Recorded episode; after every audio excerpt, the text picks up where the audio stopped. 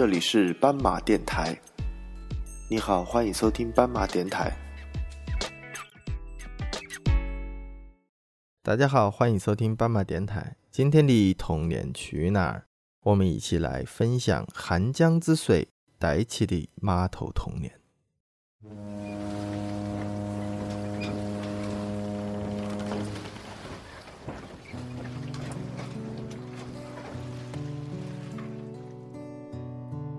在江汉桥东侧百余米的寒江南岸，有一个被当地居民称作洋码头的地方。它是一个砖石砌成的双层基头，上层约为十五米见方，下层约为三十米见方，临江一侧形如峭壁一般。今年五十九岁的曾师傅从小呢就在洋码头长大，在沙头里刨子弹头和蛋壳子，在码头高头排队卖萝卜，炎热的夏天偷偷地跑到江边，一个猛子扎进江水里。曾师傅嘴巴里的洋码头也叫鸡头，是清末汉阳兵工厂的码头。当年汉阳造枪炮生产颇具规模，原料和产品吞吐量大，码头呢就应运而生。民国的时候啊，它被扩建为水泥结构方灯透体式码头。一九三七年抗日战争爆发，兵工厂着手迁移武汉沦陷之前，这个厂啊分迁到湖南、重庆等地，汉水边的这座码头便弃之不用。新中国成立后，汉阳兵工厂旧址改为器物市场，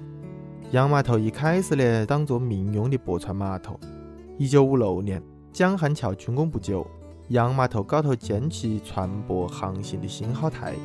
一直到今天。曾师傅在六岁的时候举家搬迁到了码头附近的工厂宿舍区，在这里生活了半个多世纪。曾师傅的父母啊是原来汉阳特种汽车制造厂的职工，汉汽就坐落在晚清汉阳兵工厂的旧址高头。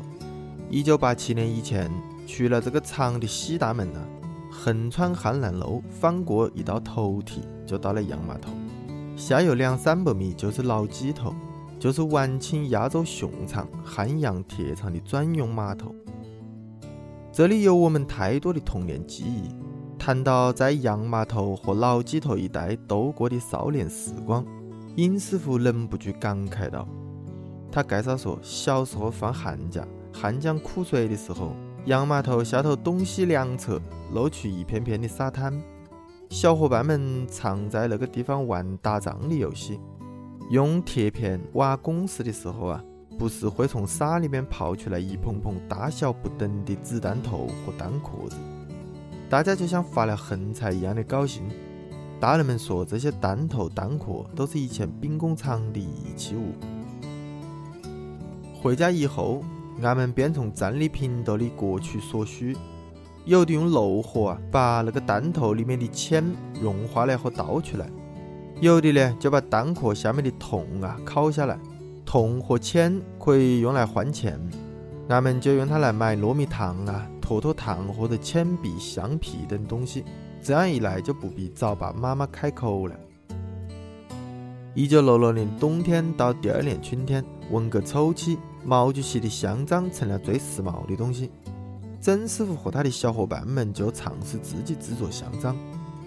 在鸡头旁边的沙滩高头挖出不少弹头，把它们粘到一起，达到一定的数量呢，就用来制造香樟。在这个小木头盒子里头塞满和好的那个黄泥巴或者是观音头，把这个香樟啊放在泥头高头，使劲地按出一个银模子来。同时呢，把那个铅坨子在炉火高头融化成液态，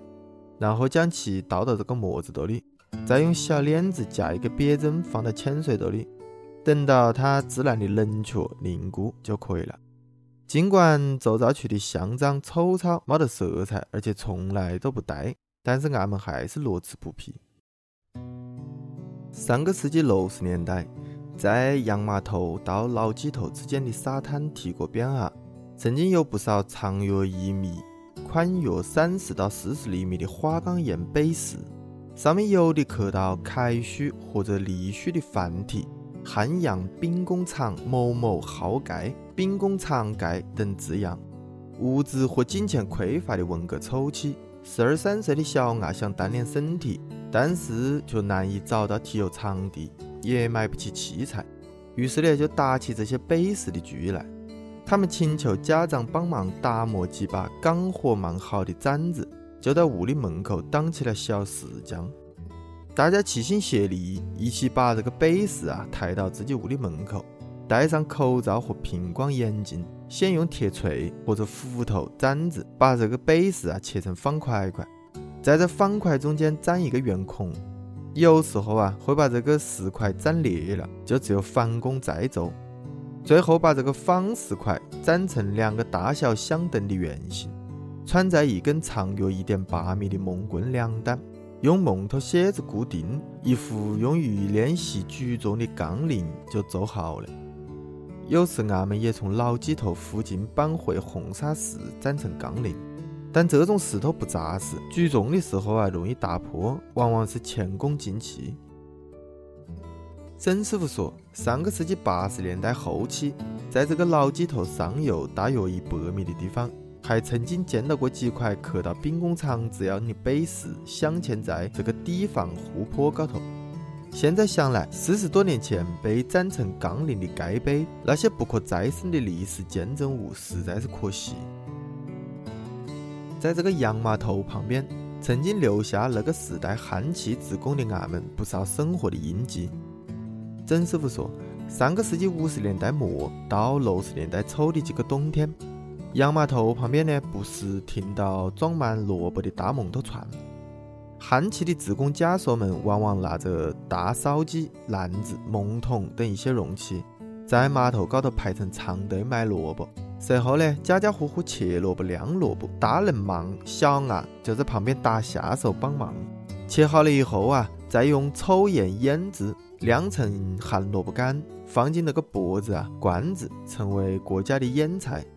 在那个经济困难时期，老百姓的日子非常苦，常以这个大磨粉、炸过油的豆饼、野菜充饥，有时候呢还窝豆子。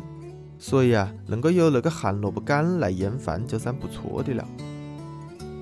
生活在汉水边啊，哪有不会玩水的道理呢？曾师傅回忆，在汉水边下长大的几代伢都学会了玩水和跳水，而且水性都蛮好，甚至啊在发流水的时候，往往也能沿着几头西侧的回流溯水而上，去捞那个从上游飘来的冬瓜、豆角等一些蔬菜，还有浮在水面上的木头、竹篙子之类的杂物。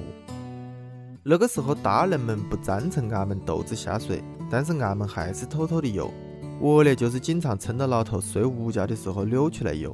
有一次啊，老头跑到河边来捉我，但是只能看到河中间俺们的头，不晓得到底哪个是我。虽然找不到我，但他却拿走了我挂到树高头的裤衩子。等我从河里头起来啊，只能光着屁股回屋里，当然也少不了挨一顿打。说到这个事情，曾师傅忍不住笑了。不过等到曾师傅当父亲的时候啊，也晓得为女儿的玩水担心了。但是呢，那个斗啊不允许。女儿五岁的时候，曾师傅就主动带她下水学游泳了。不是我吹牛，一天的时间，丫头就能独自从岸边游到船锚的铁链。连过几天以后呢，我就带着她游过了河，而且不泄气地掉头游回汉阳。曾师傅得意地说，在汉水边下长大的伢就是不一样。